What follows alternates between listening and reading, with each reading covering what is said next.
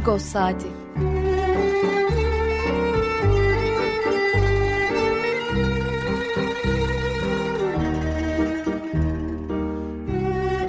Haftalık Agos gazetesinin penceresinden Türkiye ve dünya gündemi.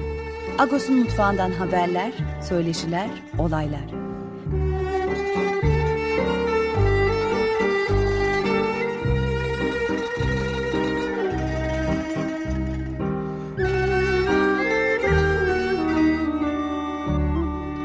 Radyo Agos.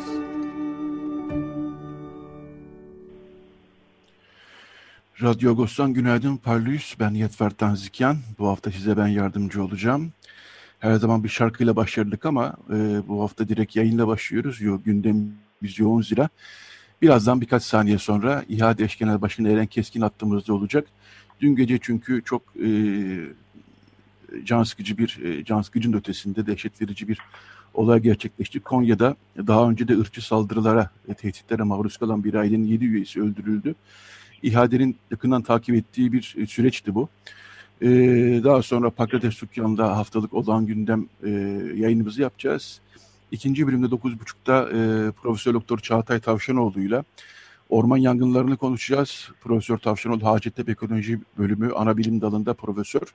Son bölümde de e, Cavidan Soykan'la e, göç konusunda çalışmalar yürüten Cavidan Soykan'la göçmenlere sığınmacılara yönelik e, çıkmışlar ve e, onların iktidar ve muhalefetin bu konuyu nasıl kullandığını konuşacağız.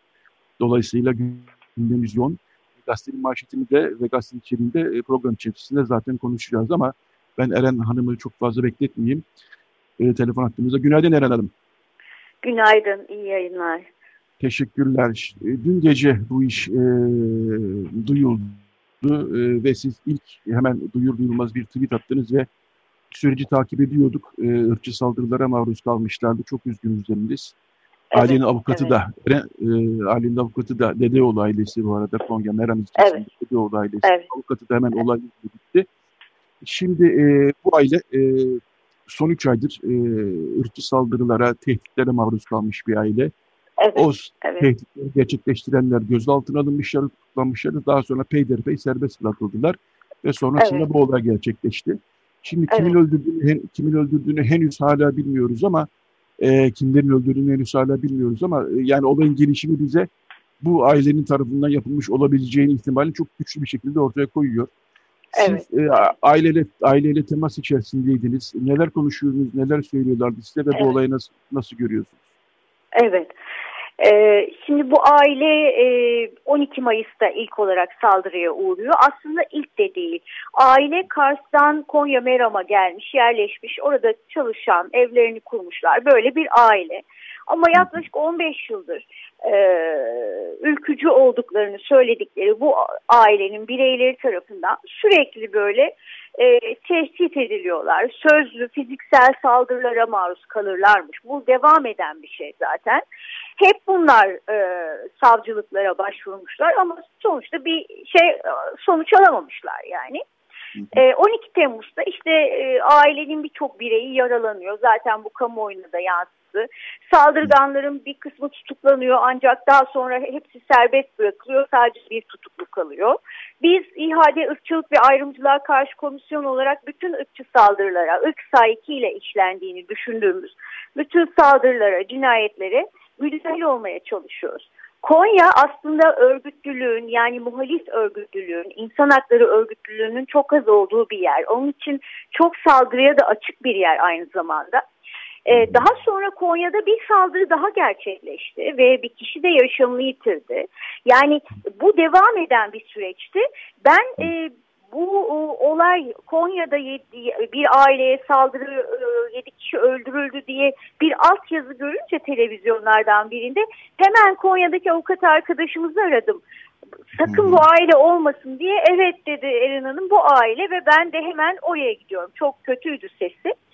Bu ailenin bireylerinden biriyle daha 4-5 gün önce ben konuşmuştum. Arıyordum ben de ara ara yani ne durumdasınız diye.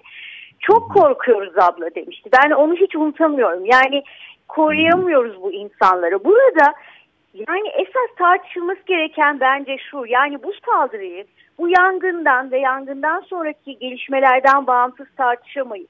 Yani aslında bütün coğrafyadaki herkesin içini yakan, eğer bir insan eliyle bilinçli yapıldıysa insanlık suçu olan bu orman yangınlarının ardından hemen bir şey başlatıldı. E, troller tarafından kimliği, çoğunun kimliği belirsiz bir takım hesaplar üzerinden Kürtler aleyhine yayınlar yapılmaya başlandı. Yani bu coğrafyada resmen ırk, e, pompalanan bir ırkçılık var ve bu çok hızlı yayılıyor. Bugün yine hashtag olmuş mesela bu tür yayınlar. Bu tür yayınların ardından biz zaten hep korkarız, bekleriz bu tür saldırıları. O nedenle Konya'daki bu saldırının da bu troller üzerinden geliştirilen propaganda ile birlikte tartışılması gerektiğini düşünüyoruz. Evet katiller kim şu anda tam net bilmiyoruz ama bu önceki saldırganlar olmasa bile onların yönlendirdiği insanlar olabilir. Bilmiyoruz. Ama sonuçta bu aile e, ırkçılığa, ayrımcılığa dayanan bir sayit ile katledildi. Avukat arkadaşımız da çok net bunu zaten dile getirdi. Durumun özeti budur. Evet, e, olay bu şekilde e, sos, e, bağımsız e, e, internet siteleri tarafından e, duyurulduktan sonra çok hızlı bir şekilde hükümet üyelerinden ve Konya Belediye Başkanı'ndan evet. Türk çatışması değil e, bu konudaki yayın yapanlar işte Türkiye'nin bütünlüğüne bildiğine hizmet etmiyor. E, Türk Kürt çatışması ilgisi yok. 11 yıldır aralarında evet. husumet olan bir yaydaymış zaten. Evet. İşleri Bakanı evet. da dahil olmak üzere Adalet Bakanı, Konya Belediye Başkanı. E, hemen böyle evet. e, açıklamalar da yapıldı. E, yani evet. tabii böyle bir e, etnik bir e, boyutu keşke olmasaydı bu işin ama geriye dönüp baktığımız zaman da e, var gibi gözüküyor. Bilmiyorum bu tip hızlı açıklamalara hükümet tarafından gelen açıklamalara ne, nasıl değerlendirirsin? Yani bakın bu e, bütün sorunların halının altına süpürülmesi demektir. Kimse etnik bir savaş istemiyor. Biz istemiyoruz. Bu coğrafyada bunu istemeyen esas kesimler biziz. İnsan hakları savunucuları, demokratlar. E, bu biz istemiyoruz. Ama zaten devlet dili bunu kışkırtıyor. Yani e, siz İçişleri Bakanı'nın yaptığı açıklamalara baktığınızda Devlet Bahçeli'nin Devlet Bahçeli Anayasa Mahkemesi'ni bile kararlarını örgüt evinde mi yazıyor diyor. Yani şimdi bunlardan daha büyük kışkırtmalar olabilir mi? Kendi Anayasa Mahkemesi bile terörle, terörist olmakla suçluyor. Böyle bir dil kullanılan bir yerde ırkçılık, ayrımcılık artar. Yani burada bizleri kışkırtmakla suçluyorlar. Biz tam tersine görün bunu diyoruz, görün. Böyle bir tehlike var, bunu görün diyoruz.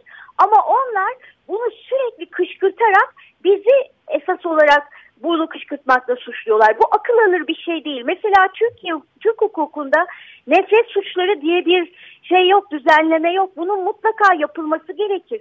Tam tersine biz ırkçılığın önlenmesi için mücadele ediyoruz. Yani yaptıkları açıklamaların akıl alır hiçbir yanı yok. evet, e, e, failler de ya da zanlılar da e, bulunmuş da değil. O açıdan gerçekten e, çok e, yani Türkiye'deki e, zaten bir yangın yeri, e, orman yangınlarını konuşuyoruz.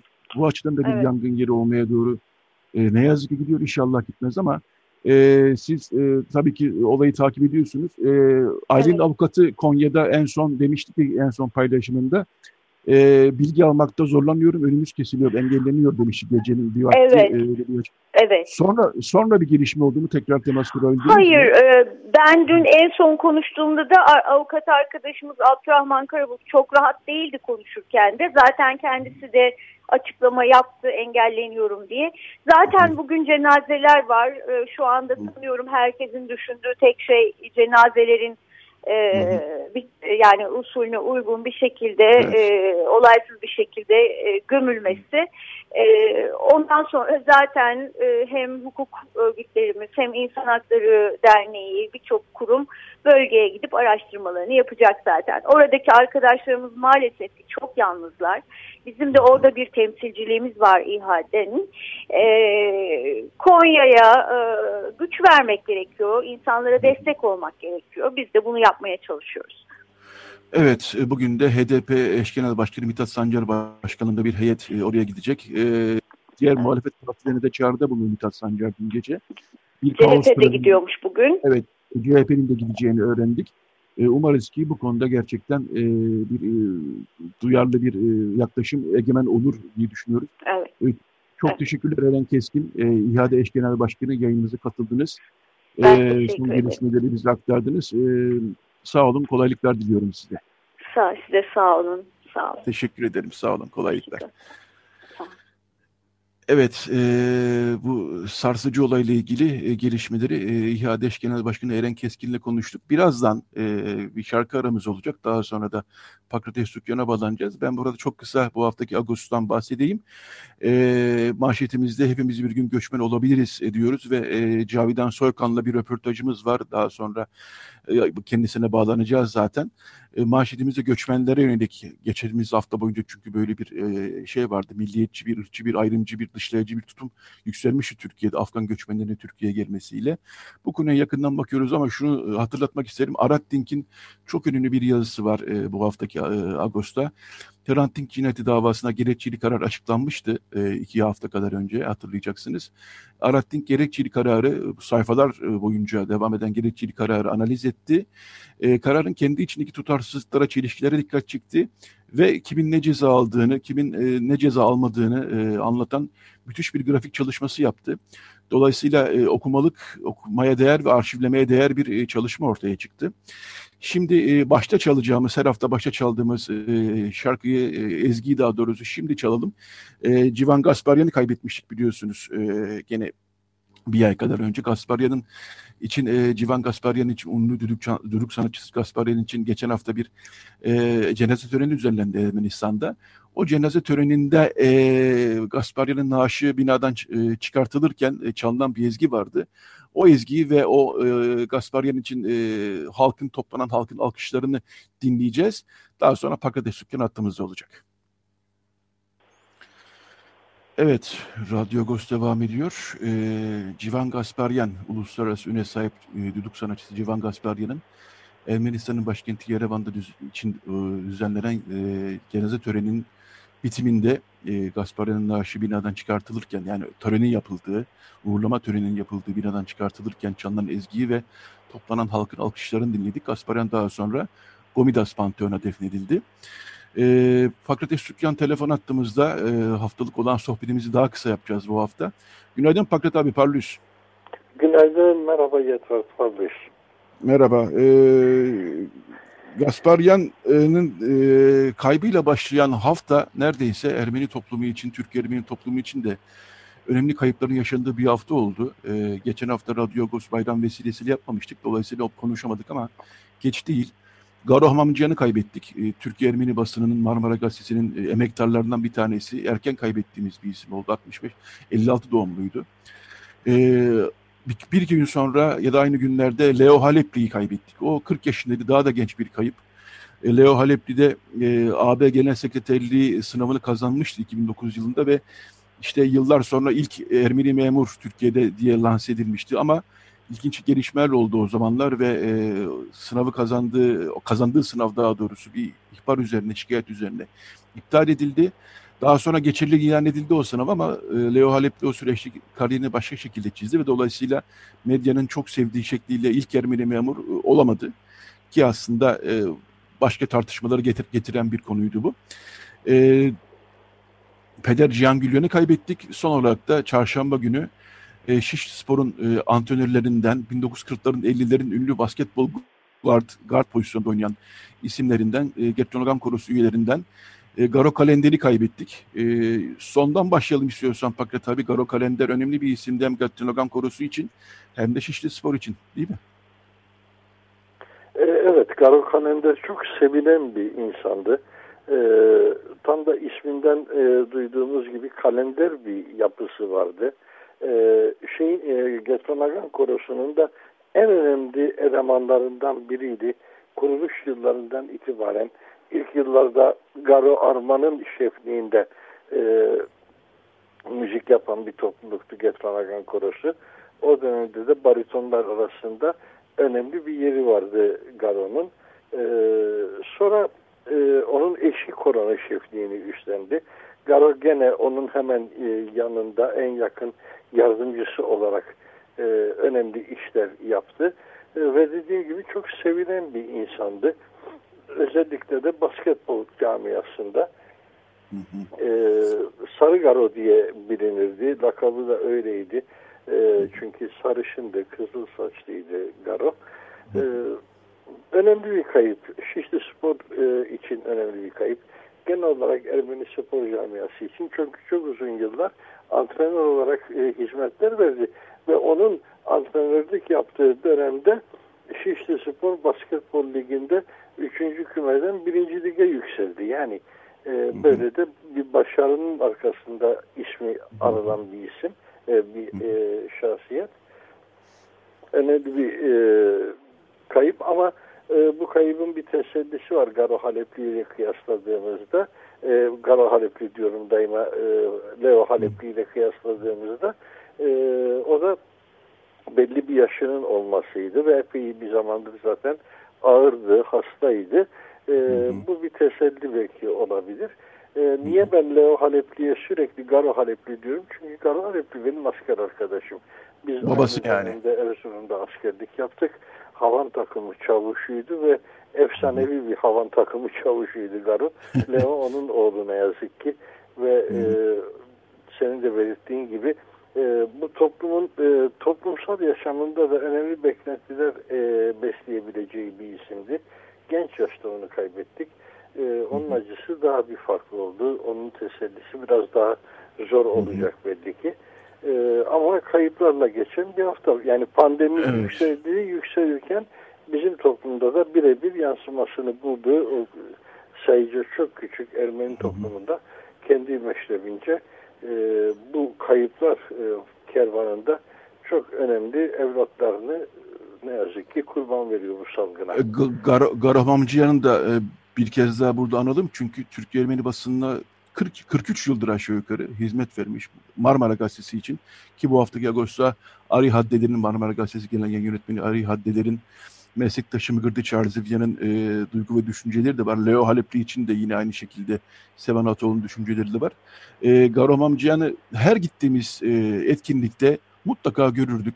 Fotoğrafını çeker, notlarını alır, alır ve e, gazeteye döner. E, ya Marmara'nın gerçekten çok e, kilit taşlarından birisiydi Garom Onu da ne yazık ki Covid yüzünden kaybettik e, Marmara için sıkıntılı zor bir dönem olacağını tahmin edebiliyoruz. E, sen de e, zaten e, telefonlar ediyorsun, biz de telefonlar ediyoruz.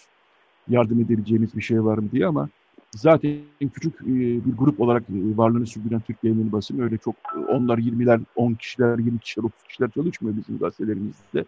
Küçük gruplar çalışıyoruz.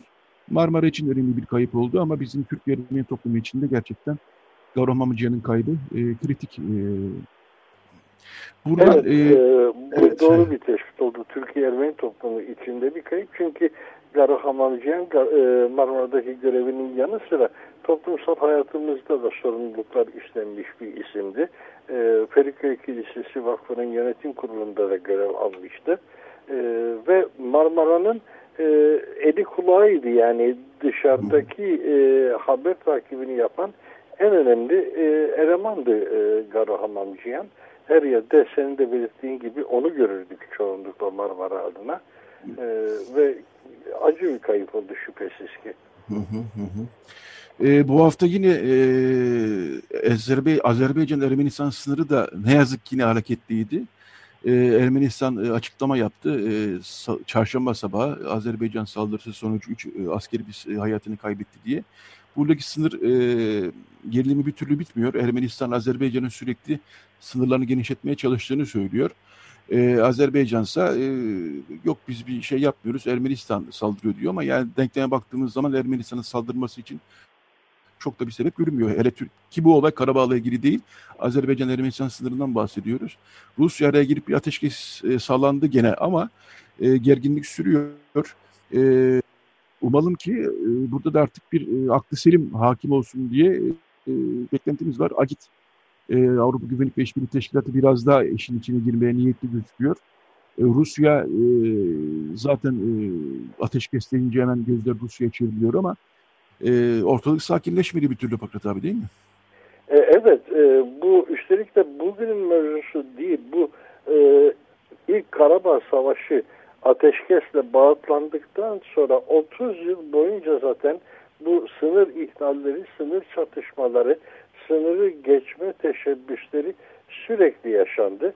Ve bunun e, gerçekliğini de ancak sınırda olunca anlayabilir insanlar. Çünkü her iki tarafta aynı saldırı için karşılıklı olarak birbirlerini suçluyorlar. Hemen Azerbaycan Ermeniler ateş açtı diyor. Ermenistan Azerbaycan ateş açtı diyor. Her e, ateş açmada taraflardan e, çok genç e, yaştaki asker kayıpları yaşanıyor. 18-19 yaşında çocuklar e, nöbet tutarken bir keskin nişancı kurşunuyla hayatlarını kaybediyorlar. Bu e, dediğim gibi bugüne özgü değil 30 yıldır var olan bir şey. E, herkes bekliyordu ki 10 Kasım'da bir ateşkes anlaşması imzalanınca o üçlü anlaşma e, Putin'in arabuluculuğuyla e, artık bu e, çatışma ortamı sona erecek ama hiç öyle olmadı. Son 3 asker öldü. 27 e, Temmuz gece yarısından sonraki saatlerde ama ondan bir gün önce bir Azeri askeri ölmüştü. Ondan bir daha gün önce bir Ermeni köylü kaçırılmıştı. Rus barış gücü askerleri araya girip adamı geri gönderdiler. İşkence görmüş halde köyüne geri dönebildi adamcağız. Yani sınırlarda ihlaller sürekli var.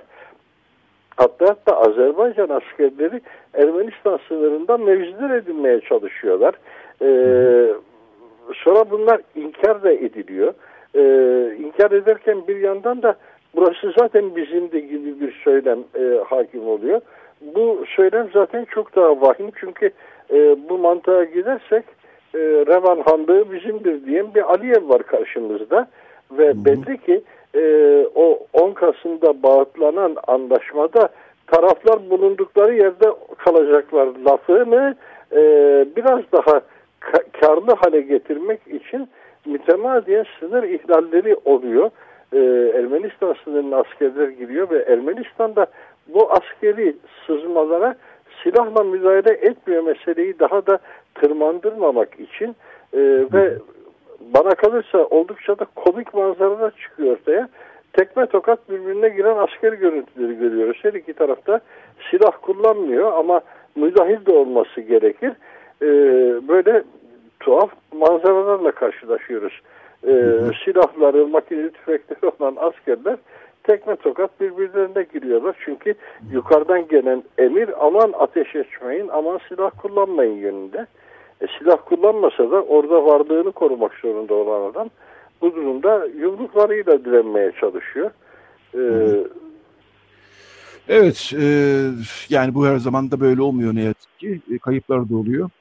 E, dolayısıyla burada da yine e, inşallah bir sakinlik e, artık sağlanır diye düşünüyoruz. Pakıtay bu hafta kayıplar biraz... kalleşçe oluyor Yato. Kayıplar tabii oluyor ama kayıplar pusu kurarak keskin nişancı ateşiyle oluyor. Ama e, birlikler, kimler mesela mangalar yüz yüze geldiklerinde o zaman işte bu benim dediğim tablo oluşuyor. Evet. Evet. Yoksa e, kayıplar tabii e, sürekli evet. olarak oluyor. Evet. E, Pakırday bu haftaki bölümümüz biraz kısa oluyor çünkü başta Eren Keskin'e, İhade Eşkin'e başına Evet dinledim, dinledim. E, çok teşekkürler. Şimdi artık şarkı zamanı e, olsun. E, çok teşekkürler Pakrat abi. Kolaylıklar diliyorum sana. Sağ olasın bir mukavele. Ben de sana kolaylıklar diliyorum. Teşekkürler. Diliyorum. Görüşürüz. Teşekkürler. Görüşürüz. Evet, evet şimdi bir e, şarkı, şarkı arası verelim. Vova grubu Hemşince şarkılar icra ediyor. Hemşin coğrafyasından ezgiler icra ediyor. Daha önce çok çaldık Vova'yı. E, bu e, Yerevan'da yıllar önce yaptıkları bir e, icra ettikleri bir konser. Oradan bir canlı performans dinleyeceğiz. Vova'dan Nenni Nenni. Daha sonra bir reklam arası, daha sonra Radyo Agos devam edecek. Radyo Agos. Evet, Radyo Agos devam ediyor. Bu bölümde orman yangınlarını konuşacağız. E, son bir haftaya e, damgasını vurdu. Bilhassa Manavgat ve e, Marmaris'teki yangınlar yerleşim yerlerini tehdit etti. Hala da sürüyor. Bu sabah da Fethiye'den bir yangın haberi geldi. E, şimdi yangınlar e, aynı yerlerden, e, farklı yerlerden daha doğrusu aynı anda çıkmaya başlayınca e, bir komplo teorisi aldı yürüdü e, bilhassa sosyal medyada ve bunun da sonuçlarını görüyoruz ne yazık ki. E, fakat bir taraftan da şöyle bir gerçek var ki aslında bu olabilecek bir şey. Yani aynı anda farklı yerlerde yangınlar çıkabilir diye uzmanlar bize hep uyardılar. Şimdi e, Hacettepe Üniversitesi Ekoloji Anabilim Dalı'dan Profesör Çağatay Tavşanoğlu hattımızda. Günaydın hocam, hoş geldiniz yayınımıza. Günaydın, günaydın Yethat Bey. Ee, şöyle başlayayım, ee, başlayalım isterseniz. Ee, yani bir ekoloji krizi içindeyiz zaten ve bu ekoloji krizi ilerledikçe, yıllar geçtikçe, öyle anlıyorum daha doğrusu ben. Ee, bu yangınlarla e, aynı anda çıkan, farklı yerlerde çıkan yangınlarla bilhassa Temmuz-Ağustos aylarında belli ki e, karşı karşıya kalacağız. Zaten bu sadece Türkiye'de özgü bir şey değil. Bu e, hafta boyunca e, birçok e, harita paylaşıldı, uydu görüntüsü paylaşıldı ve e, bütün bir Akdeniz havzasında e, çok fazla orman yangını olduğunu gördük. Bilhassa İtalya'da, Yunanistan'da. İtalya'nın durumu sanki Türkiye'den de beter gibi gözüküyor e, baktığımız zaman. E, şöyle başlayayım. E, ekolojik krizin içinde miyiz ve ekolojik krizin içerisinde böyle e, çok sıcak havalarda yangınlar e, olabilir mi aynı anda farklı yerlerde çıkan? Önce şunu söyleyeyim, evet ekolojik bir krizin içindeyiz ve bunun temel sebebi e, insanlar. E, en büyük soru, özellikle biz e, doğadan kopma sürecimizde insanlar olarak e, özellikle son döneme geldiğimizde sanayi devrimiyle birlikte e, çok ciddi dönüşümler yaşattık tüm dünyaya. E, öncelikle nüfusumuz çok arttı. Tabii bunda e, işte tıp biliminin e, ortaya çıkmasının falan da çok önemi var. Artık çocuklar ölmüyor ve gelişmiş ülkelere gittikçe bu oran daha da düşüyor zaten. E, bu sayede e, dünyanın her yerine yayıldık insanlar olarak. E, şehirler kurduk ve şimdi e, bir inanılmaz e, çokuz aslında yani öyle söyleyeyim. Dolayısıyla da ne yaparsak yapalım bizim bir ekolojik ayak izimiz var insanlar olarak. Ee, belki daha az sayıda kişi olsak şu anki yaşantımız sürdürülebilir bir durumda olur ama o kadar fazlayız ki e, 8 milyara yakın bir insan nüfusu var. E, yani yaklaşık 100 yıl sonunda 10 milyarı bulacak ve sonunda e, bu anlamda dünyaya çok büyük yük oluyoruz. Bütün faaliyetlerimizi yani her, her şeyi sayabilirsiniz buna. Bu ekolojik krizin ortaya çıkaran şey aslında. Çünkü e, dünyanın e, kaynaklarını kullanıyoruz e, ve bu kaynakları kullandıkça bizim haricimizdeki diğer canlı türleri, ekosistemler bu an, bundan olumsuz etkileniyor. E, dolayısıyla da ekolojik krizi yaratan biziz. Önce onu söyleyeyim. Hı hı. Yangınlarla bu anlamda pardon ekolojik kriz ilişkisine baktığımızda aslında yangınları insandan önce de dünyada var olduğunu biliyoruz. Yani hı hı. E, bitkiler karaya çıkmış 400 milyon yıl önce. Hı hı. Bu süreçten beri yangınlar var. Yangınlar doğal aslında bakarsanız. Aynı e, yağmurlar gibi doğal ekosistemin bir parçası.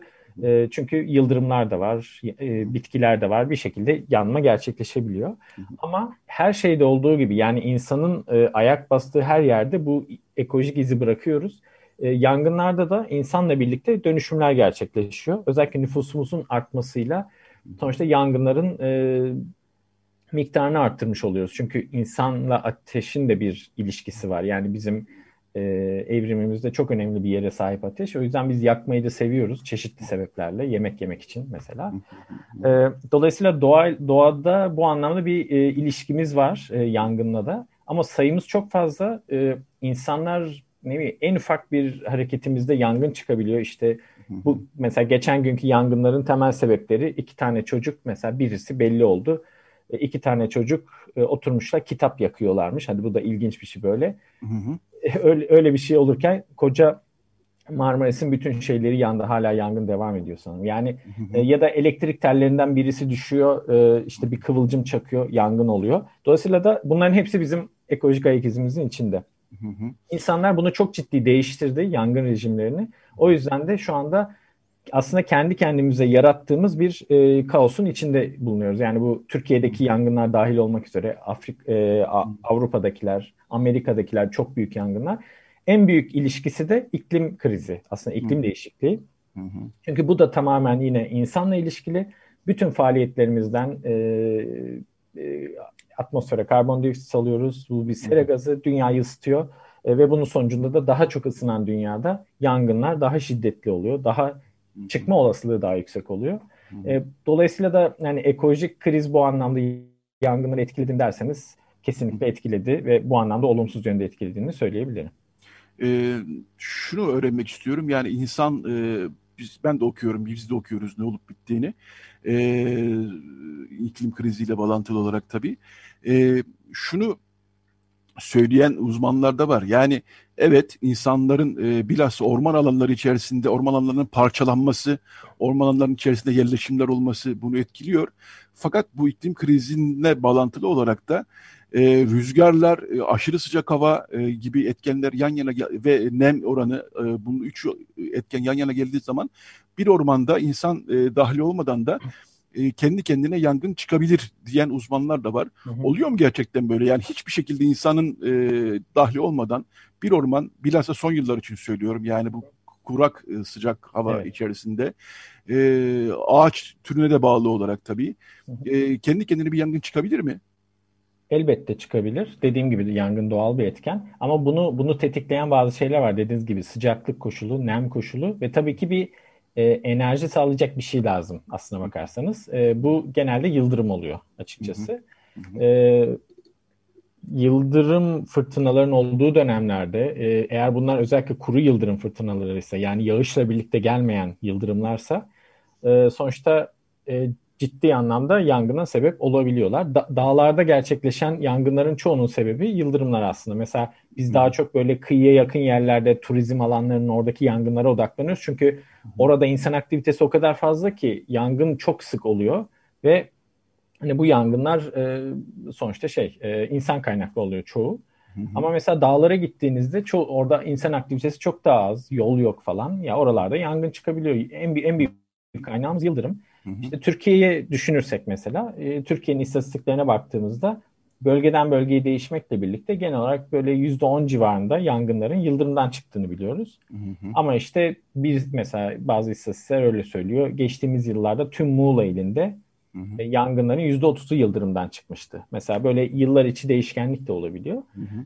Ee, bir de şöyle bir şey var. Yangın havası denen bir şey var. Yani bunu özellikle bizim ülkemizde çok sık görmüyoruz. Çünkü bizim ne kadar çok büyük yangınlar gibi gelse bize de Hı-hı. dünyada gerçekten bunun çok ötesinde yangınlar meydana geliyor. Yani gerçekten çok büyük. Hı-hı. Geçtiğimiz yıllarda Avustralya'da gerçekleşen yangınları biliyorsunuzdur. Evet. Hı-hı. Bizim yangınlarımızın 20 bin katı büyüklükte alanlar yanıyor yani. Şimdi bu, bu kadar büyük yangınlar sonucunda bir de yangın havası oluşuyor yangından yükselen işte dumanlar tekrardan bulut oluşturup bir yıldırım e, fırtınası, yıldırım e, havası yaratıyor ve bu ekstra yangınlara yol açabiliyor. Mesela böyle bir durum da var e, şeyle hmm. ilişkili. Ama en büyük etken aslında yangının ortaya çıkması neden yaz aylarında oluyor Akdeniz'de yangın, neden e, kışın olmuyor? Temel sebebi kışın yağışın olması. Dolayısıyla da kurak dönem Akdeniz'in bir realitesi, gerçeği. Hı hı. Ve Akdeniz'de kurak dönemde yangınlar olur. Dediğiniz gibi şu anda sıcak hava dalgası Doğu Akdeniz üzerinde. O yüzden İtalya'dan Lübnan'a kadar her yerde bu gibi seri halde yangınlar var. Yani hı hı. sadece bizde değil. Ama mesela bu iki hafta sonra İspanya tarafında da olabilir ya da işte hı hı. Kuzey Afrika'da da olabilir. Oralarda çünkü aynı iklime sahip, aynı vejetasyona sahip, çam ormanı, makilik hı. vesaire gibi. Dolayısıyla da e, yangınlar bu anlamda Akdeniz'in bir gerçeği. Belki farklı anlatmak adına Karadeniz'den örnek verebilirim. Mesela Tabii. Doğu Karadeniz sonuçta orası Akdeniz biyomunun bir parçası değil. Orası ıı, ılıman yağmur ormanı aslına bakarsanız. Hı hı. Ve orada kurak dönem yok ya da yok diyecek kadar az. Yazın yağışlar olur vesaire. Bu yüzden ortam her zaman nemlidir ve bu e, on binlerce yıldır böyle öyle söyleyeyim. O yüzden orada mesela bitkilerin de yangına karşı bir adaptasyonu yoktur. Yangından sonra kendilerini yenileyemezler ve yangın da çok az olur. Bazen olduğu zaman mesela kışın böyle örtü yangınları olur. Onun sebebi de böyle fön rüzgarları falan oluyor. Yani Karadeniz'de kışın yangın olurken Akdeniz'de yazın yangın oluyor. O yüzden Karadeniz'de böyle çok büyük yangın görmüyoruz. İnsan orada da var. Nüfus çok evet. kalabalık. İnsanlar ateş yakmıyor mu? Yakıyorlar. Ama orada yangın görmüyoruz. Dolayısıyla da insanın olması bir e, yüzde yüz bir etken değil. İklim burada en kritik e, durum aslında yangınların çıkması için. E, benim soracağım bir konuya aslında siz e, değindiniz. E, çünkü siz 2019 yılında İzmir'deki bir yangından sonra e, bir paylaşımınız var. Diyorsunuz ki yangından hemen sonra e, ağaç dikmeye giriş, yani çok kabaca tarif ediyorum yanlış yapabilirim. Hı hı. Yangından hemen sonra ağaç dikme e, faaliyetine girişmeyin çünkü Akdeniz bölgesinin e, ağaçları zaten kendini yenilemek çok binlerce yıldır yangın yaşadıkları için evet. kendilerini o toprak kendini yeniler ona uyarlıdır. Evet. Dolayısıyla sizin orada bir hemen ağaç dikmeye girişmeniz oradaki ekosistemi bozabilir e, diye bir paylaşımınız vardı. Bunu da gördüm ben e, dün evet. e, okur, araştırma yaparken. Dolayısıyla bu tip yani Akdeniz için söylüyorum. Bu tip büyük evet. yangınlardan sonra hemen ağaç dikme aynı yere hemen ağaç dikme e, doğru bir davranış mı yoksa duruma göre bir bakmak lazım? Hı hı. Ee, yani ilk etapta şeyi bilirsek eğer bu Akdeniz ekosistemleri yani binlerce değil hatta milyonlarca yıldır yanıyor aslına bakarsanız. İnsanlar buraya gelmeden de yanıyordu. Ee, bu yüzden de oradaki bitkiler veya bazen hayvanlar, bu da ilginç, çeşitli uyarlanmalara sahip. O sayede yangından sonra ya yangın canlı atlatıyorlar bir şekilde. E, bunun yöntemleri var. Toprak altı organları yanmıyor çünkü. Sonra sürgün verip çıkabiliyor bitkiler. Ya da e, yangını kullanarak üremelerini arttırabiliyorlar. Mesela bazı bitkiler ölüyor ama tohumları toprakta bekliyor. Daha önce saldıkları tohumları ve yangına kadar çimlenmiyor. Yangını bekliyorlar. 50 yıl yangın olmuyor o noktada. Toprak, toprakta o tohumlar çimlenmeden dormant uyku halinde bekliyor. Yangın geldiğinde toprağın to, o tohumlardaki işte yangının etkisiyle mesela dumanın etkisiyle çimlenmesi intiklenen tohumlar var ya da o sıcaklık tohumu çatlatıyor, su alabilir hale geliyor. Yangından sonra bir bakıyorsunuz inanılmaz bir e, bitki çeşitliliği karşınıza çıkıyor. Bu sadece yangından 7-8 ay sonra yani yağışlı dönemden sonra baharda mesela. Hı hı. Ve bu şey bu aslında oranın döngüsünün bir parçası. Yani bunu anlamamız gerekiyor önce. Hı hı. Dolayısıyla da e, o döngünün içine biz bir müdahale yaptığımızda mesela işte dozerlerle girip alanları çapalayıp işte oralara ağaç diktiğimizde bu aslında doğanın kendi yenileme potansiyelini yok etmiş oluyoruz. O tohumları yok etmiş oluyoruz. Belki bazen hani hele de daha da sert dozerle falan gelirse böyle hemen iki ay sonra yangından sonra sürgün verecek olan o toprak altını can, canlı atlatan e, bitkileri e, köklemiş oluyoruz aslına bakarsanız. O yüzden bu tarz aşırı sert müdahaleler e, açıkçası orayı bir e, doğal ekosistemden bir plantasyona çeviriyor. Dolayısıyla da ekolojik olarak değeri sıfırlanıyor. Yani ha bir maden alanı açmışsınız, oraya ağaç dikmişsiniz. Hani burayı yeşillendirdik diye. Ha da yangın alanına gidip orayı tamamen temizleyip sürüp oralara ağaç dikmişsiniz. Ya oranın o ekosistemin kendi yerine e, kendine gelmesi belki e, 150-200 yıl alır öyle söyleyeyim. Ama kendi haline bıraktığınızda belki bazen daha yavaş yani sakin uygulamalarla işte tohum ekerek falan böyle restorasyon uygulamaları yaptığınızda yangın alanı birkaç yıl içinde önce çalılarla kaplanıyor. Sonra içinde ağaçlar büyüdüğünde de 10-15-20 yıl içinde oranın tekrardan genç bir orman haline olduğunu dönebiliyorsunuz, görebiliyorsunuz. Ama bu tabii dediğim Akdeniz ormanları için geçerli. Mesela Karadeniz'de böyle bir şey olduğunda Hı-hı. Karadeniz'de böyle bir hiçbir bitkinin böyle bir uyarlanması yok. Bu doğal çünkü orası da e, on binlerce yıldır yanmıyor. Dolayısıyla da böyle bir e, adaptasyona gerek yok. Hı hı. Mesela oralarda restorasyon, orada bir ormanın kendi yenilemesi 100-200 yıl alır. Yani hı hı. mesela öyle düşünebiliriz. Ama Akdeniz'de bu e, 10-20 yıl içinde hı hı. alanın e, büyük ölçüde kaplandığını görebiliyorsunuz. Bu tabii iyi bir ihtimalden bahsediyorum çünkü aslında e, birçok bazı yerlerde e, ağaç çıkmaya da girişmeyip direkt e, yalan yeri otel e, ve yapıp imara da açabiliyorlar. Bu da hiç rastlamadığımız bir konu değil. Biz ama sadece burada ekolojik açıdan e, değerlendiriyoruz konuyu. E, bir sorum daha var size. E, bu da çok tartışılıyor tabii. Evet yangın uçakları yani yangın söndürme uçaklarının önemli bir işlevi olduğunu artık hepimiz anladık e, bütün bu e, olup bitenlerden sonra. Şöyle de bir e, görüş var e, tabii. Yani tabii önemli ama ilk aşamada önemli. Yani yangın çıkar çıkmaz e, yangın uçakları e, evet. söndürme önemli. uçaklarının faydası evet. var. Yangın büyüdükten sonra asıl karasal müdahale daha önemli e, diye bir görüş evet. okudum ben. Evet. Onu da danışmak isterim size. Evet yani e, yangın söndürme uçağımızın olmaması başlı başına bir sorun zaten. O başka mesele ama söndürme teknikleri açısından Hı. doğru mudur bu? Yani hani ilk çıktığı zaman yaptın yaptın ondan sonra büyüdüyse eğer asıl karasal müdahale mi daha önemlidir diye bir sorsam. Evet. Aslında şöyle benim uzmanlığım diyeyim ama ilgi yani konum gereği oldukça ben de okudum ve bir sürü insanla bunları biliyorum konuştum.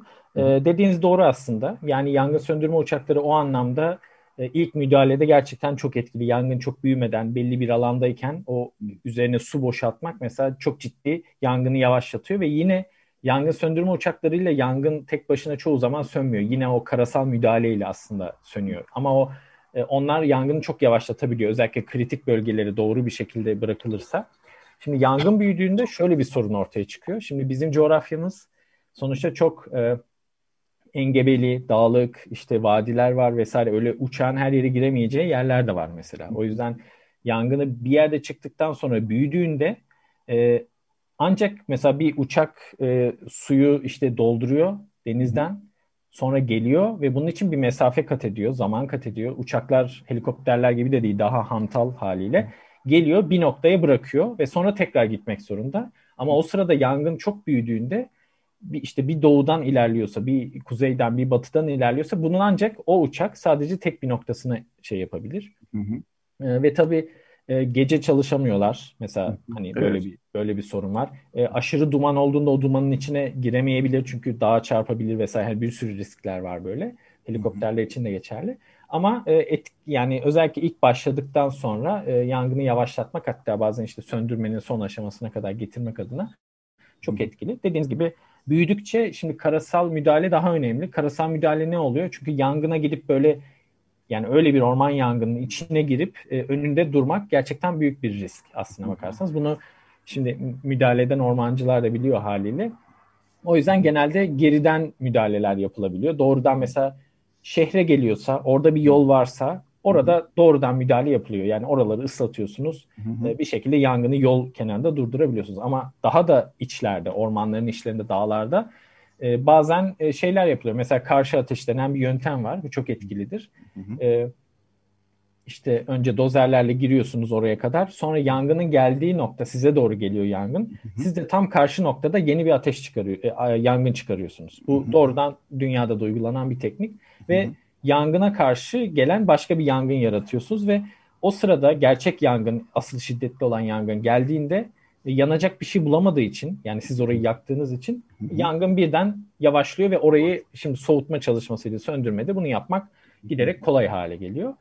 E, dolayısıyla da yani yangın bir de şöyle e, söndüğünü düşündüğünüz yangın tekrardan mesela kuru bir rüzgar geldiğinde birkaç saat sonra tekrar oradan e, o oksijenle birlikte tekrar alevlenebilir. O yüzden karadan yapılan en önemli müdahale de yangının sönmesinden sonra birkaç gün boyunca oralarda soğutma çalışması yapılması. Çünkü hava hala böyle gidiyor. Mesela düşünüyoruz evet. e, hala kurak. Şimdi ciddi bir efor da ona sarf ediliyor aslında. Çünkü ya, çok miktarda yangın bugüne kadar soğutma, iki gün soğutma çalışması yapılıp tamam hani işimiz bitti deyip görevliler gittikten sonra tekrar alevlenebilmiş yani böyle şeyler de var.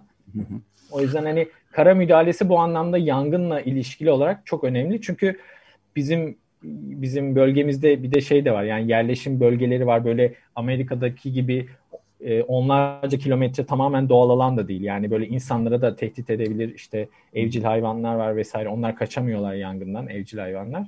O yüzden e, bu ekonomik kayıpları engellemek için de sonuçta e, bu tarz aktiviteler çok önemli ama karasal müdahale evet dedikleri gibi gerçekten e, çok kritik. Hı hı. E, son birkaç dakikamız e, evet. Çağatay Hocam. E, yani çok uzun bir konu olduğunu biliyorum ama yine de kısaca e, birkaç dakika içinde konuşabilirsek sevinirim. Hı hı, tabii. Ekolojik kriz diyoruz ya baştan beri. E, ne, yani kötüye gidiyor değil mi? Yani şu an bir şeyimiz yok. Hani bunu önleyecek bir dünya anlamında bir e, pozisyon yok gibi anlıyorum ve yani çok önemli kritik kararlar alınmazsa bu gidişat sanki devam edecek diye mi anlayalım? Evet, evet. yani ne yazık ki e, sonuçta bunları e, bizler yani faaliyetlerimiz aynı şekilde devam ettikçe bu devam edecek. Yani hı hı. E, en önemlisi şu anda e, artık habitat kaybı falan bu, bunların ötesine gelecek oyunlarda iklim değişikliği çok kritik olarak geliyor önümüze. İşte Karadeniz'de sel olarak karşımıza çıkıyor. Hı hı. İç Anadolu'da kuraklık olarak çıkıyor. Akdeniz'de yangın olarak çıkıyor karşımıza iklim krizi. Hı. E, dolayısıyla da bizim karbon salımlarımızı ülkeler olarak azaltmamız gerekiyor yenilenebilir enerji kaynaklarını kullanmamız gerekiyor ve doğa tahribini işte or, mesela ormanları madenlere açmak yerine e, bunun çok daha dengeli bir şekilde yapılması gerekiyor. Evet madencilik de yapılabilir ama tüm ormanları vahşi bir şekilde madenciliğe açmak çok iyi bir karar değil mesela. Bu krizi tırmandıran şeyler. Dolayısıyla bu politikaların değişmesi gerekiyor. Bunun için de e, yönetenlerin, ülkeleri yönetenlerin, politikacıların ve bu konuda karar sahiplerinin e, açıkçası e, halk tarafından baskı altına alınması gerekiyor. Çünkü e, çünkü gerçekten ekonomi şu anda bununla dönüyor. Yani bütün bu eski faaliyetlerimiz de dönüyor ama 21. yüzyıl bunu kaldıracak durumda değil. Hı hı. Tüm ülkeler mesela yavaş yavaş yenilenebilir şeylere yatırım yapıyorlar. Mesela kömür santrallerini tekrardan gündeme getirmek bu, bu dönemde Türkiye'de olduğu gibi çok mantıklı değil. Yani bizim daha başka şeylere odaklanmamız lazım. Hı hı. E, gidişat kötü ama geri çevrilemez değil. Yani her, her şey bizim elimizde aslına bakarsanız. Hı hı. İyi planlanırsa bu krizin e, ekolojik ayak izlerimizi azaltırsak, bu krizi daha e, yönetilebilir hale getirmeye çalışırsak e, gelecek nesiller bu anlamda çok daha huzurlu yaşarlar. Yoksa gerçekten bu şekilde devam edersek e, büyük yok oluşlara kadar e, tür yok oluşlarından yani insan e, e, yaşantımızın, medeniyetimizin çöküşüne kadar birçok olasılık var tabii yani. Hı hı. Evet, e, yani bununla ilgili zaten çok sayıda e, makale okuyoruz, konferanslar hı. yapılıyor, toplantılar yapılıyor. Ama e, yani burada asli olarak benim anladığım kadarıyla önce büyük sanayileşmiş ülkeler, e, daha az sanayileşmiş ülkeler, e, daha sonra şirketler, en sonunda insanlara e, görev düşüyor e, gibi anlıyorum ama evet. E, burada e, şöyle bir tartışma var ya yani bütün şeyi sorumluluğu tek tek bireylere yükleniyor bazı çevrelerde büyük sanayileşmiş ülkeler e, bu işten çok sıyrılıyor kolaylıkla falan gibi. E, evet, e, bu evet. da aslında önemli bir tartışma konusu. Bunları ama evet. ayrıca başka bir programda isterseniz Evet bu çok derin derin çok bir derin, konu. Ayrıca bir da inşallah tartışırız. Evet. Derin bir konu ama herkesin e, yani devletlerden şirketlere, şirketlerden bireylere kadar herkesin e, bu rolü konuda, var. E, evet. rolü var rolü ve var. bu konuda e, dikkatli olmak gerekiyor. E, çok teşekkür ediyorum. Hacettepe Ekoloji Üniversitesi Ekoloji Ana Bilim Dalı'ndan Profesör Doktor Çağatay Tavşanoğlu konuğumuzdu. Yangınları, orman yangınlarını ve ekolojik krizi konuştuk. Çok teşekkürler hocam. E, yayına katıldığınız Ben teşekkür ederim. Çok sağ olun. E, kolaylıklar diliyorum. İyi bir hafta sonu diliyorum. Evet, e, Radyo Agos e, hep söylüyoruz. Şarkılı bir program. Şimdi bu bölümde e, yani saat 10'daki reklamımıza kadar bir şarkı daha çalacağız. E, Ermenistan uzanıyoruz. Noray Kartaşyan e, aranjör düzenleyici aslında kendisi daha çok ve One Project, One Project'te sevdiğimiz bir grup. Onlardan Hetu Araj şarkısını dinliyoruz. Daha sonra bir reklam aramız olacak. O reklam arasından sonra da göçmenler konusuna değineceğiz. Evet, Noray Kartaşyan One Project'ten Hetu Araj dinliyoruz şimdi. Evet, Radyo Gos devam ediyor. Karşı kıyıya uzandık. Ee, Maros Hacıdakis e, çok ünlü besteci ve Nana Muskuri, e, Maros Hacıdakis'in bestesini Nana Muskuri seslendi bir açık hava e, performansıydı bu. Topelago ini vati, deniz derin e, dediler. E, şimdi bu bölümde birazdan bir band kaydı yayınlayacağız. Cavidan Soykan, e, Osnabrück Üniversitesi Göç Araştırmaları Enstitüsü'nde misafir araştırmacı, göçmenler konusunu konuştuk Cavidan Soykan'la. Dün akşamüstü kaydettiğimiz bir band kayıt bu. Birazdan bunu dinleyeceğiz. Ee, daha sonra kapanışta yine vaktimiz kalırsa bir Nana Muskül'ü daha dinleyeceğiz. Evet ben şimdi sizi e, Cavidan Soykan'la yaptığımız e, röportaja baş başa bırakıyorum. Evet, Radyogos, Radyogos devam ediyor. Bu bölümde e, Cavid, Doktor Cavidan Soykan, Osnabrück Üniversitesi Göç Araştırmaları Enstitüsü'nde misafir araştırmacı. E, Cavidan Hanım konuğumuz, e, Cavidan Soykan konuğumuz. Hoş geldiniz. Hoş bulduk, merhabalar. E, sizle e, merhabalar. Sizle bu hafta bir röportaj yaptık zaten. Evet. E, bu röportaj gazetede yayınlandı ama bir de e, radyoda konuşmak istedik. E, ben dinleyiciler için bir küçük bir not ileteyim. Bu bir band kayıt. Biz bunu cuma öğleden sonra akşamüstü yapıyoruz. Evet e, Cavidan Soykan sizle e, konuşacağımız konu zaten belli ama ben şöyle başlamak istiyorum. E, biz de bu konuda Agos olarak sık sık haberler yapıyoruz. E, zaten e, bizim ilgilendiğimiz konular e, içinde göçmenler, mültecilik, evet. Ermeni toplumunda aslında hiç yabancı olmadığı bir konu bu ne yazık ki. Hı hı. Şöyle başlamak istiyorum ben. E, göçmen, mülteci, sığınmacı, düzensiz göçmen, düzenli göçmen, hatta yanlış kullanıldığını biliyorum ama gene de soracağım. Yasa dışı göç, yasa dışı yasal göç gibi. Önce evet. bu kavramları bir e, açıklığa kavuşturabilir miyiz rica etsem sizden? Tabii. Nedir bunlar yani? Tabii.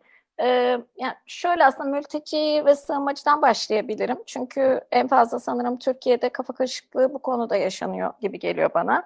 Özellikle Suriyelilere e, çok uzun bir süre, çok e, yani iktidarın diliyle aslında misafir denildi ve o misafir kavramı nedeniyle de e, Suriyeli göçmenler olarak bugün tekrar kullanıldığını e, görüyorum ben. Tekrar o dile dö- dönüş oldu. E, o yüzden sığınmacı ve mülteciyle başlamak istedim çünkü benim alanım aslında. Yani Türkiye'deki e, sığınma sistemi üzerine bir doktora tezi yazdım ve 2007'den beri e, sığınmacılar üzerine aslında mülteci hukuku çalışıyorum ve sınır sınır geçişleri çalışıyorum. E, şöyle e, 1951 e, mülteci sözleşmesi dediğimiz e, bir sözleşme var. Bu dünyada e, neredeyse e, Birleşmiş Milletler üyesi olan ülkelerin büyük bir çoğunluğunun kabul ettiği bir sözleşme. E, bu sözleşmeye Türkiye'nin bir coğrafi sınırlaması var ama bu sözleşmenin tanıdığı e, bir seçenek aslında. 1951'de ilk imzaya açıldığında, İkinci Dünya Savaşı sonrası aslında savaş sonrası yaşanan işte Nazilerin, Nazi sonrası Avrupa'sının evet. e, siyasi durumu nedeniyle coğrafi sınırlamayla hazırlanan bir sözleşme. Yani sadece Avrupa'da meydana gelen olaylar sebebiyle e, diyerek bir e, yer açısından da e, bir sınırlama getiriyor. Bir de zamansal bir sınırlama getiriyor. 1951 öncesi meydana gelmiş olaylar sebebiyle kaçanlar diyerek aslında Musevileri, Yahudileri e, kapsaması amacıyla aslında hazırlanan, biraz Amerika'nın, Amerika Birleşik Devletleri'nin etkisiyle hazırlanan bir sözleşme. E, bu seçenek e, sözleşmenin ana metninde kalıyor ve Türkiye bu coğrafi sınırlamayı tanıyarak imzalıyor. Sonrasında 1967'de ek bir protokol getirilip bu e, kaldırılıyor genele e, genel olarak metne işleniyor ama sizin ilk imzalayanlar olarak bu 67 ek protokolünü imzalarken de e, bu ben ilk koyduğum coğrafi sınırlamayı kaldırıyorum demeniz gerekiyor ve Türkiye bunu kaldırmıyor ve bunu kaldırmayan toplamda dört tane ülke var. E, bunlardan bir tanesi de Türkiye. Avrupa'da başka bir ülke kalmadı bu coğrafi sınırlamayla devam ettiren. Yani bu coğrafi sınırlamayı kaldırmamak demek somut olarak ne manaya geliyor? Nasıl e, şu anlama geliyor. E, sözleşme e, aslında yani şu anda e, dünyadaki mülteci hukukundaki en büyük sorun zaten bu sözleşmenin sürekli devletler tarafından kendi çıkarları için, ulusal çıkarları için delinmesi ve ek bir takım e, kendi hem ulusal hukuklarında özellikle de Avrupa Birliği'nin kendisinin Avrupa Birliği direktifleriyle sözleşmenin e, temelinde var olan bir takım e, garantileri delmesi. Ee, ve e, bizim bunu e, bu şekilde uyguluyor olmamız şu anlama geliyor. Biz Avrupa'dan gelenlere sadece, Avrupa ülkesi, Avrupa Konseyi üyesi ülkelerden gelenlere sadece bu statüyü veriyoruz. Sözleşmede tanımlanan statüyü veriyoruz. Ve bu statüye sahip olduğunuzda aslında vatandaşlara çok yakın haklar elde ediyorsunuz. Sözleşme çok geniş haklar düzenliyor ve en sonunda da devletler, taraf olan devletler e, mülteci olarak tanıdıkları kişilerin entegrasyonunu kolaylaştıracak e, önlemler alırlar diyor. E, bu da aslında vatandaşlık e, kanununuzda bir düzenleme yapmanızı gerektiriyor. Yani başka Avrupa ülkelerine baktığınızda, mülteci statüsü aldığınızda e, bir e, süre içerisinde aslında e, sizi vatandaşlığa hazırlayan bir prosedürün içine girmiş oluyorsunuz.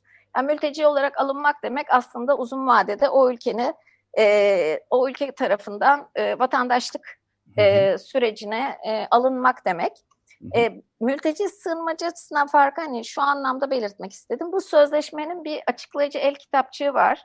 E, yine e, Birleşmiş Milletler Mülteciler Yüksek Komiserliği'nin hazırladığı. Buna göre bir kişi eğer ben e, sığınma amacıyla, koruma amacıyla geliyorum diyorsa e, ve bir şartı var aslında mülteciliğin bir uluslararası sınır geçmek. Yani bir sınırsız geçtikten sonra ve ben e, geldiğim ülkede koruma talep ediyorum diyorsanız sizin bu şekilde bir beyanda bulunmanız aslında sizin mülteci olarak baştan kabul edilmenizi gerektiriyor. Yani daha sonrasında yapılacak o mülakat sizin işte hikayenizin alınması, geldiğiniz yerdeki gördüğünüz zulüm, zulüm tehlikesi, geri gönderildiğinizde bir zulme ya da işte e, zulüm derken hayati anlamda, hayati evet. anlamda bir tehlike taşıyor olmanız. Bunları araştırmak aslında e, varış noktasında o devletin görevi olmuş oluyor. Ve o yüzden ben mesela hani sosyal medya üzerinden e, Suriyeliler mültecidir ya da e, diğer gruplar için e, genel olarak mülteci ifadesini kullanıyorum. Başka e, göç çalışan akademisyen arkadaşlarım göçmen ifadesini de kullanmayı tercih ediyor ama ben insan hakları alanında çalışmış biri olduğum için daha önceden insan hakları e, evet. hocasıydım. O yüzden mülteci hukuku çalıştığım için e, bu güvenceler de önemli olduğu için vurgulamak için e, mülteci ifadesini tercih ediyorum. Sığınmacı dediğimizde aslında e, başvuruyu yapan kişi yani bir ülkeye geldikten sonra bir koruma başvurusunda bulunduğunuzda sığınmacı oluyorsunuz. Statüyü sözleşmeye göre statüyü aldığınızda da aslında mülteci deniyor. Ama yine de yani biz genel olarak mülteci hukukunda konuşurken yani şu anda da dünyada Suriyelilerle ilgili konuşurken her zaman e, hem Birleşmiş Milletler'in dili hem de Birleşmiş Milletler Mülteciler Yüksek Komiserliği'nin dili e, çok çok uzun bir süredir e, Suriyeli mülteciler e, olarak. Peki, e, şimdi Türkiye Suriyelileri mülteci olarak mı alıyor? Suriyeliler mülteci olarak mı Türkiye'ye geliyorlar? Daha doğrusu şunu söylemek istiyorum. Hükümet Suriyelilere bir mülteciye verilmesi gereken bütün şeyleri veriyor mu? E, kategoriler, şiştirmeleri yapıyor mu? Yoksa Bahçeli Söz gibi onları bir misafir olarak bir e, evet. e, daha başka bir klasmanda mı barındırıyor Türkiye'de? Asıl mesele bu. Onu sorayım size. Evet, e, buradaki sıkıntı şundan kaynaklanıyor. Ee, sözleşme hazırlanırken her ne kadar toplu hareketler olsa da Avrupa'da 1950-51 sonrası e, bireysel e, bir mülakata dayanıyor sizin o statüyü almanız. Bu yüzden de zaten 2015 yazı sonrası özellikle bizim ülkemizden yani Türkiye yeterli ve etkili bir koruma tanımadığı için bu bahsettiğim coğrafi sınırlamanın aslında tek garantisi e, Türkiye açısından e, geri gönderme yasağı dediğimiz bir yasak. Yani siz hayatınızın tehlikede olacağı, e, işkence çok e, e, işkence görme ihtimalinizin çok yüksek olacağı bir yere gönderilemezsiniz. Aslında bu evet. işkence yasağı mutlak bir yasak insan hakları hukukunda ve sadece 1951 sözleşmesinden kaynaklanmıyor. Türkiye'nin tarafı olduğu Avrupa İnsan Hakları Sözleşmesinden ve diğer işkenceyi yasaklayan sözleşmelerden kaynaklanan bir Türkiye'nin de sorumluluğu. Ben o yüzden hani mesela sosyal medyada özellikle çok fazla geri gönderme olmuş ve geri göndermeye dayalı çok farklı rakamlar var. Dışişlerinin söylediği başka bir rakam, İçişlerinin söylediği başka bir rakam, e, AKP sözcülerinin söylediği çok başka bir rakam ama en son dışişlerinden 420 bin kişinin e, özellikle Zeytin Dalı operasyonu sonrası Kuzey e, Suriye'ye geri gönderildiğine dair açıklamalar oldu ve işte terörle mücadelemiz sonucunda e, biz orayı güvenli hale getirdik ve gönderdik. Hatırlarsanız seçimler öncesi 2019 e, yerel seçimler öncesi de çok bu gündeme geldi. İşte geri gidecekler, geri gönderiyoruz. AKP de bu dili kullanıyor e, yeri geldiğinde ama şimdi evet. nedense birden hani böyle bir iktidar muhalefet tartışmasına döndü. Bir taraf savunuyor da sanki muhalefet gitmelerini istiyor gibi bir e, hava yaratıldı. E, ama aslında e, dediğim gibi e, yani bu işkence yasağından kaynaklı olarak e, Afganlar için de bugün gelen Afganlar için evet. de aslında aynı şeyi düşünmemiz gerekir. E, bir kere giriş yaptıktan ve ülkenize girmelerine izin verdikten sonra çünkü sınır geçmek dediğim gibi önemli olan mülteci hukukunda sonrasında o kişilerin koruma ihtiyacı olup olmadığını e, kontrol etmek ve geri gönderdiğiniz ülke kendi e, menşe ülke diyoruz Hı-hı. Afganistan için ya da başka bir üçüncü ülke de olsa e, oranın e, güvenli olduğundan e, ve o kişilerin hayatın tehlikede olmayacağından e, sorumlu olan ülke artık Türkiye. Yani Türkiye evet. geri gönderdiği eğer geri gönderiyorsa bu 420 bin kişi örneğini verdim.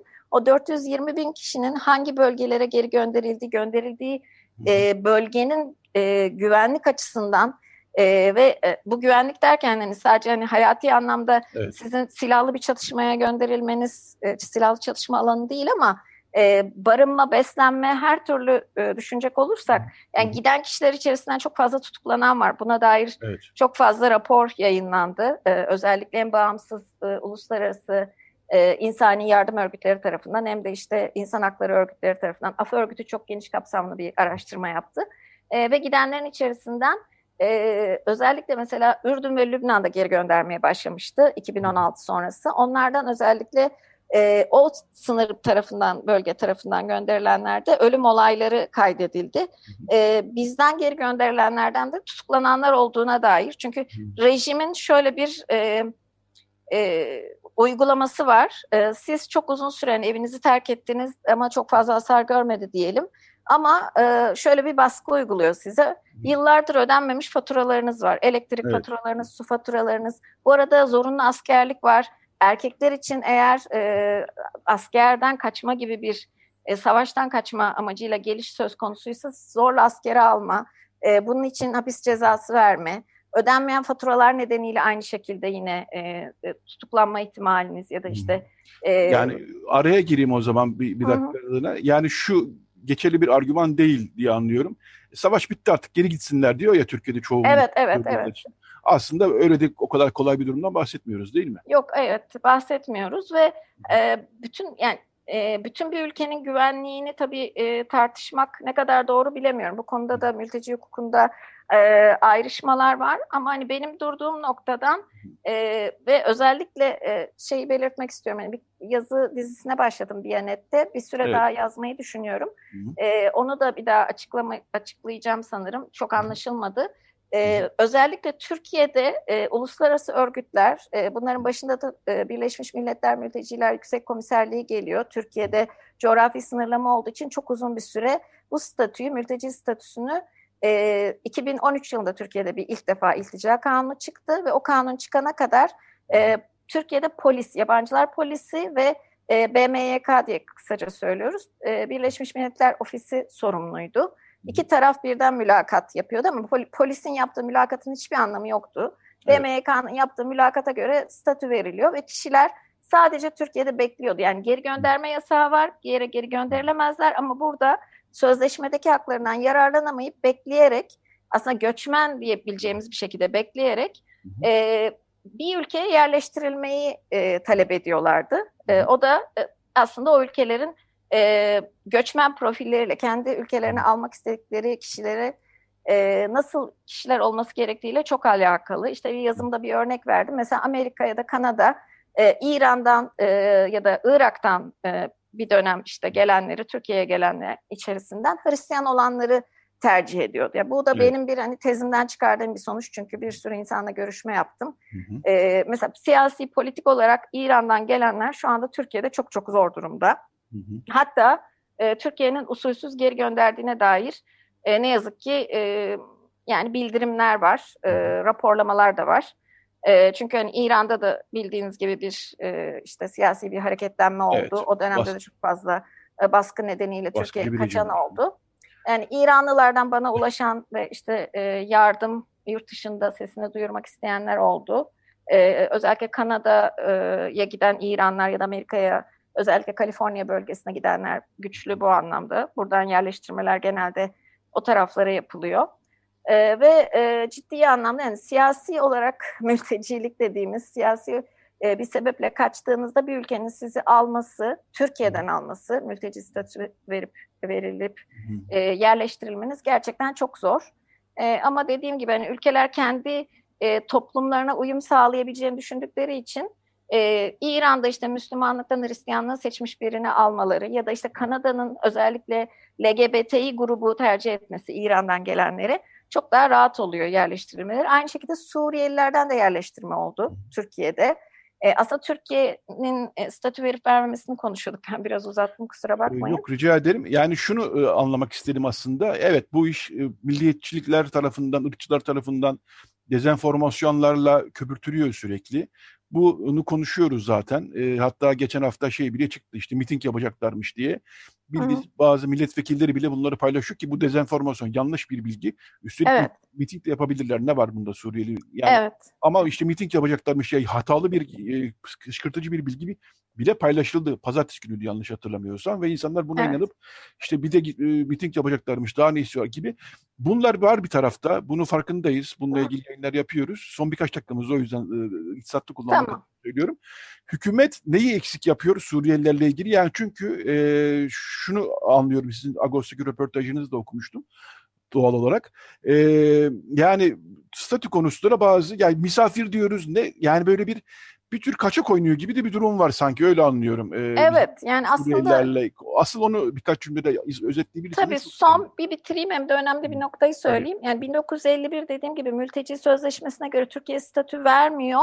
E, ama e, genel olarak geri gönderme yasağına dayalı olarak ve hı hı. E, bu e, yani dünyadaki gelişmeler sonucu aslında sözleşmenin kendisinin e, şu anki mevcut duruma koruma amaçlı olarak uygun olmadığına dair e, 2015 sonrası özellikle Suriye'den e, gelenler, Türkiye'ye gelenler üzerinden bir e, tartışma başladı ve sözleşmenin değiştirilmesi gerektiği konuşuldu. Çok uzun bir süre 2015-2016 yıllarında Birleşmiş Milletler'de.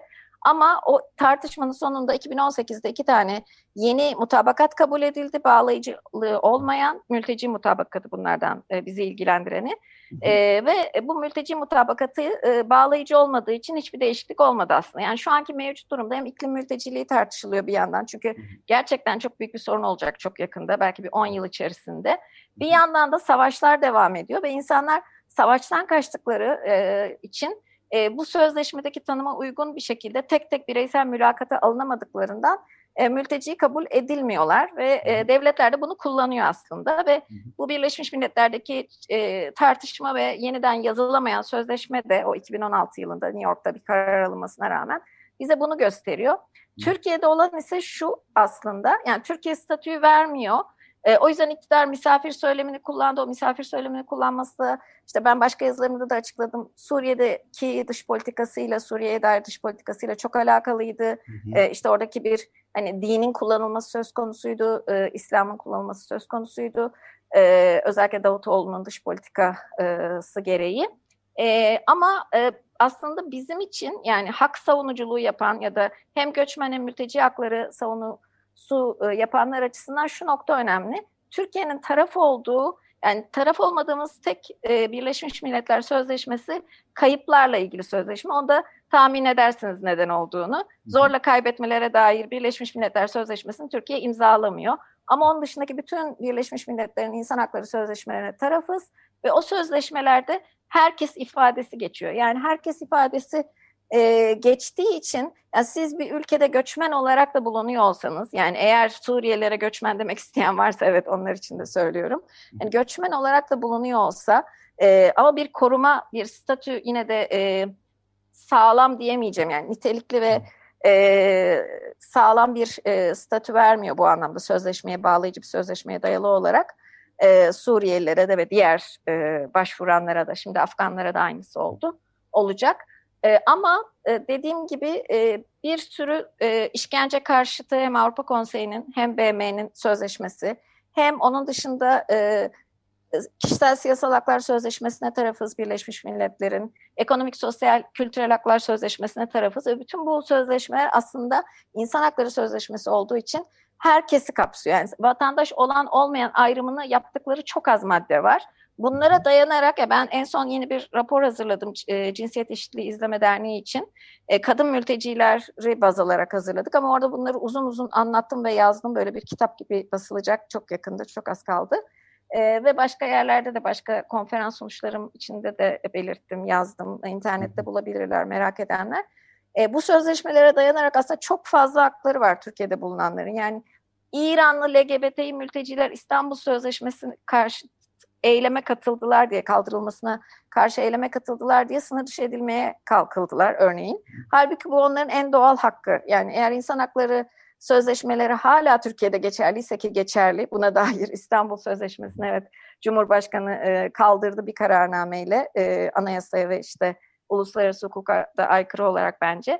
E, ama onun dışında e, bu sözleşmelerde tanınan e, işte e, toplantı gösteri yürüyüşü hakkı, ifade özgürlüğü hakkı, e, onun dışında evlenmeye kadar hatta çocukların koruması, kadınların ayrıca koruması ile ilgili sınırda karşılama yine, sınırda kadınlara e, gösterilecek e, koruma e, çok çok ayrı. Onunla ilgili de e, işte yazdıklarım oldu. E, o yüzden e, yani bu sözleşmeye e, koyduğumuz coğrafi sınırlamayı e, baz almayıp daha geniş düşünüp aslında bütün bu hakları e, bir arada düşünüp e, bir hak savunuculuğu yapmamız gerekiyor. E, ben en büyük sorunun bunda olduğunu düşünüyorum. Yani iktidar zaten bunu e, tamamen siyasi amaçlı kullanıyor. Araçsallaştırmaktan kastım o. Ama muhalefetin özellikle bu konuda gerçekten e, bilinçli olması, e, çalışması e, ve e, bu hak savunuculuğunu yapması gerek. E, ondan sonrasında hani beraber yaşamaya dair nasıl bir yol haritası çizilebilir e, uzun vadede? Çünkü öyle hemen işte savaş bitti, e, Esad'la anlaşıyoruz, gidecekler diye bir şey söz konusu değil. Çünkü e, biz yani Suriyeli ile tanışıp konuşursanız Esad iktidarda olduğu sürece biz o ülkeye dönmeyeceğiz diyecektir size. Çünkü e, yaşananları e, yani gerçekten anlatmak çok zor. Yani oturup biriyle evet. e, konuşmak gerekiyor. Yani ailesinden birini kaybetmeyen ya da e, işte şu anda hapishanelerde kaç kişi var tam bilmiyoruz işkence evet. gören. E, o yüzden bu kadar kolay bir şey değil yani doğru, geri göndereceğiz doğru. demek. Doğru. Peki e, aslında daha çok konuşacağımız e, evet, çok detay var ama e, süremizi e, bitirdik. Yani 20 dakikalık bir e, süremiz vardı. O sürenin sonuna geldik. E, Osnabrück Üniversitesi Göç Araştırmaları Enstitüsü e, misafir araştırmacı Doktor Cavidan Soykan konuğumuzdu. Çok teşekkürler. Ben teşekkür ederim. Cavidan Hanım. Çok sağ olun. E, bu konuyu belli ki daha ileride de konuşacağız öyle gözüküyor ama son bir cümle ben ekleyerek istiyorsanız kapatayım. Tabii. E, tehlikeli bir tırmanış var. Göçmenlere, mültecilere, sığınmacılara e, karşı e, hakikaten ve bu tırmanışta ne yazık ki bilinçli olarak köpürtülüyor, yanlış bilgiler Evet, yayılıyor. evet. Bunun da önüne geçmek e, her e, insan hakkı savunucusunun, demokrasi savunucusunun görevi diye düşünüyoruz. Tekrar Evet. çok teşekkür ediyorum yayına katıldığınız Ben için. teşekkür ederim. Çok kolay Size- gelsin. Sağ olun size- davet ettiğiniz için. Sağ olun. Size iyi çalışmalar diliyorum. Teşekkürler. Evet, Radyo Agos'tan da bu haftalık bu kadar. Ee, şimdi bir şarkıyla veda edeceğiz programımıza. Rejide e, Selahattin Çolak ve Beren Baltaş yardımcı oldu. Haftaya yeni bir Radyo Agos'ta buluşmak üzere.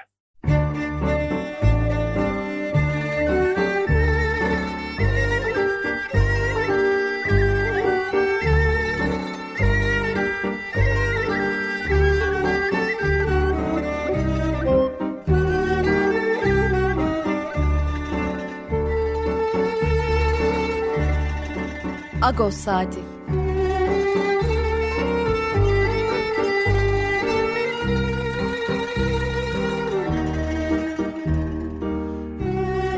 Haftalık Agos gazetesinin penceresinden Türkiye ve dünya gündemi. Agos'un mutfağından haberler, söyleşiler, olaylar.